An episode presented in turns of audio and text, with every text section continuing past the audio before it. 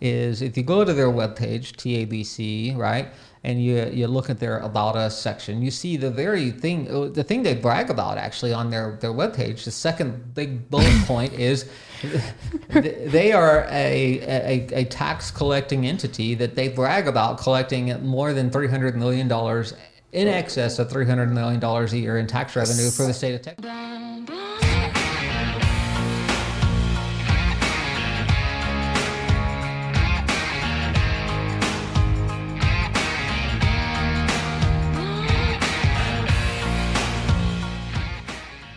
Hello, everybody, and welcome to the Better Call Clay podcast. Joining me today in studio is my lovely bride, Alita Caldwell. Hello. Hello, babe. How are you? I'm good. I, I wrote her into this sort of the last minute. I, what I want to talk about today is the Texas Alcoholic Beverage Commission. Well, what we really want to talk about is why I had to wait three minutes to buy my alcohol on Sunday because it makes such a huge difference in when I start drinking. Well, no, I mean, but if we're fair, I mean, we're not jonesing, jonesing to start drinking at 11:58. But I mean, what what is the difference between say 11:55 and 12 o'clock? I have no idea. That's why I agreed to do this podcast. Right, right, right, right. So well, let's let's frame this thing properly, though. Let's talk first about Texas has some very archaic, uh, archaic. I'll, I'll say archaic, and, and and for those of you who don't know what that means, that means like ancient, like very, like third century. Like their their rules like have no rhyme or reason. Old, old. And the agency that's tasked with uh, basically creating these rules and enforcing these rules is equally archaic. And I'll just go ahead and I don't like the Texas Alcoholic Beverage Commission at all. I find them useless.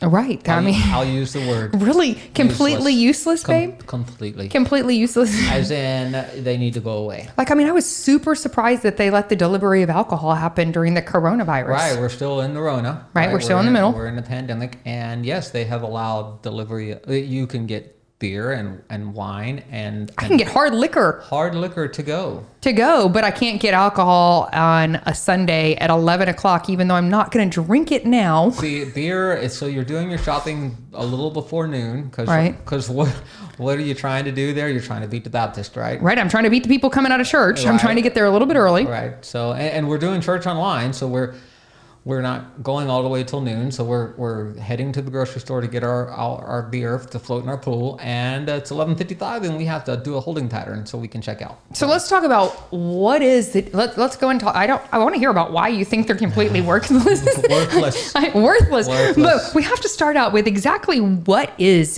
the TABC. Okay, so the Texas Alcoholic Beverage Commission is, is just that. It's a commission of people, right? They're, but they have an enforcement branch uh, they basically have officers with guns and badges, uh, but they are tasked with regulating the entire uh, liquor and, and alcohol uh, manufacturing, distribution, and marketing and sales. Uh, uh, sales trade, I mean, basically the entire alcoholic beverage trade.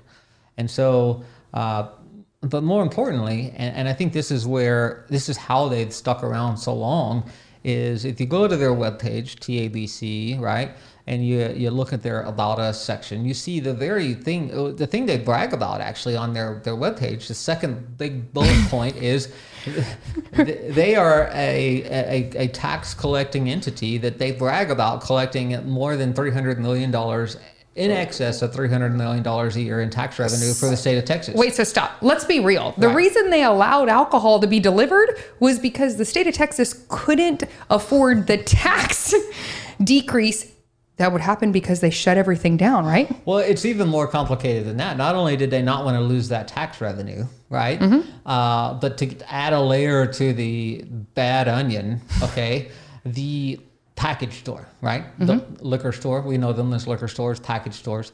Their lobby is so strong. And, and and a lot of these package stores have been around since the 30s. Why? What do you? Well, I don't know what that term means. Package store. Well, it's just a fancy word for liquor store. Okay. So we know our local liquor stores, right? Right. The one by my house is Potter's Liquor. Yeah, I is mean, that a package?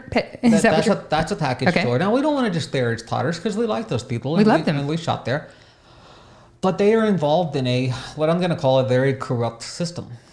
There's some really strange laws as it relates to liquor licenses. Okay. So the, the ability to sell uh, whiskey versus beer.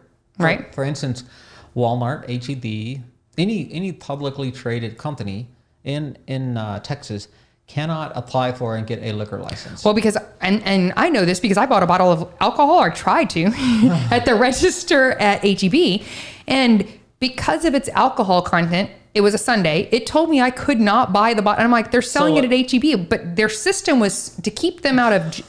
Uh, TABC jail. Right. It literally told them at the register, you can't buy this on Sundays. But it wasn't just any alcohol. So the funny thing about that story is, uh, you were trying to buy a bottle of port wine. Sure was. And port wine, for those of you who don't know anything about alcohol, I'm I'm a I'm a, a I, I like to I like to brew beer, so a little minor hobby of mine. Port wine has an alcohol concentration of about twenty percent because it's fortified or added to it is other uh, a higher distilled spirit, right? So sherry.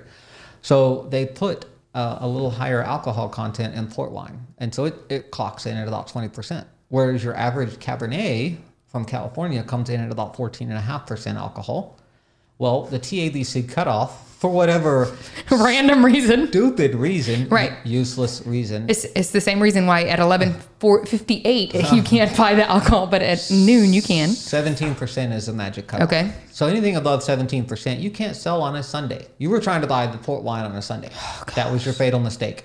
Can't can't buy. We can't have can't have drunkards on Sunday. So that, that leads me into my next question. So why do you believe that the TABC has outlived their usefulness? Basically, I mean, they were they, there were there had to have been a purpose. I mean, collecting taxes is one of the purposes. Right. But why why, in your opinion, have they outlived their usefulness? Well, there's a couple of reasons. It's, it's probably two or threefold. One, there's the tax revenue, tremendous tax revenue, right? I mean, we generate a lot of revenue from basically regulating the business. Two, the lobby that is with the package stores. It's kind of like the farmer.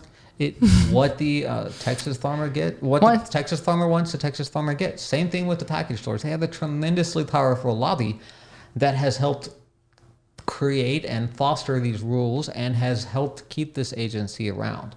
Uh, for instance, let me give you a, a really wild scenario. I told you how publicly traded companies can't have a, a liquor license, right? Well, any small business is limited generally to only being able to have five liquor licenses. So I can have, if I'm gonna say I, I want to start Caldwell's package store, right? Okay. Well, first of all, I'm a brand new business, so I'm not pre 1949. Okay, that's important. Oh, that's important. Okay. So pre 1949 is important. Also, too, nobody in my family has ever owned a package store. So those two things going against me. Which in small Hey, business hey, world that doesn't make any sense. Hang on Go a minute. ahead. So if I if I start a package store, I can open one, and I'm allowed to do five other locations. But we know we're in Houston. We have Spec's Liquor, right? I love Spec's Liquor. Mm-hmm. I love have it. Yeah. Tremendous selection. There's they're all over the place. There are a lot. Almost of them. like Total Wine too. correct. Okay. Those stores uh, were either a pre 1949. Which they're not. Spec's can't possibly be pre. Uh, I, I don't know. You'd have to look that up, Okay. okay. Maybe not. Or two, the really, I'm just going to go ahead and say it, the inbred part of this is th- th- if you're within the same family, right? If your family had a liquor store and you can show that you're a certain degree of consanguinity or affinity, marriage or blood, Mm-hmm. Separated from the person who had the first store, you can keep going and have as many stores as you want so long as it's in the family. so I should have married somebody that was in the liquor business, babe. If you'd have married somebody that had a package could've had a store, y'all could have done as many liquor stores as you wanted. That does not make any sense. Like, I mean, that is the most. I mean, I know that te- I know that Texas is sometimes behind on their on their things. Is there any way that we're ever? I mean, do you see a way? How do we get rid of it? How do you get rid of it? Because Right. I mean, when you're ta- when you're telling me things Right. like that, the absurdity of it as a small business owner is that basically I'm limited to who I married on the and the amount that I can expand my package store. Well, so the thing about the Texas is, right, we tout ourselves on being a pro business, free market state, right? I mean, we hear that everywhere. The governor says that, oh, you know, we. Do you see the look on my face? Right, not at all. not at all. Especially as it relates to the liquor business, because it is there's nothing free market about it. It is so tightly regulated, and there are such archaic rules. We call a lot of these laws the blue laws, right? Okay. Well, and so, uh, but yes, okay. So let's get back to how do we get rid of the TABC? How do we get rid of these archaic laws? Well, in Texas, we have created this system, this commission Okay. because that's what we do, right? We can need we create another commission, We're going to govern us. Yeah. yeah, to govern the govern, Right, right? Uh, right. And so we have a sunset commission. Okay. The purpose of the Sunset Commission is to periodically review state agencies and determine have they outlived their usefulness. And so, what you have to do, if you're at home listening, right, our listeners, this is your call to action. Garrett, our producer, he always likes to say, "What's the call to action?" He loves it. Right. It's his thing. So the call to action here is, uh, and we may even probably we'll get with Tyler and we'll figure out how to make this work. That you need to write your state legislature and your state senator, and you need to let them know that it's time for the TABC to go. I mean, what a waste of my taxpayer dollar. Right. We need to put the TABC mm-hmm. on the Sunset Commission books. We need to have them appearing before the Sunset Commission so we can get rid of the tax collectors with guns and, and be out of the business of regulating stupid, archaic laws. For instance, I mean, was I really going to turn it into the de- to the devil if I bought beer at 11:55 versus 12:01? You might. No, I wasn't. You should be in church, babe. Why that and that's just it. That gets us back to the essence of the blue law. The blue laws are crea- and for, for those of you who don't know, have you ever tried to buy a car on a Sunday? That's a no go. You can't. You cannot. It's it, they're closed. Right. You ever tried to buy a motorcycle on a Sunday? Cannot do it. I I think they're closed too. No, can't do it. You ever tried to buy liquor on a Sunday? You cannot, like HEB told me. I mean, literally, Well, I, not, not just wine and beer, because you can buy that. But I mean, anything over the 17%, you cannot buy can't buy it on Sunday at all. Depend. It doesn't matter what time it is. because you should be in church. You ever tried to buy? Ever try to buy liquor on uh, Thanksgiving Day, Christmas Day, or New Year's Day?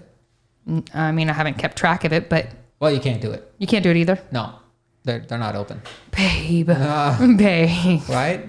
I mean, we got to. So look, I'm not, I'm not, I'm not bashing religion, right? I'm not Christian. So, Absolutely. however, I mean, I don't.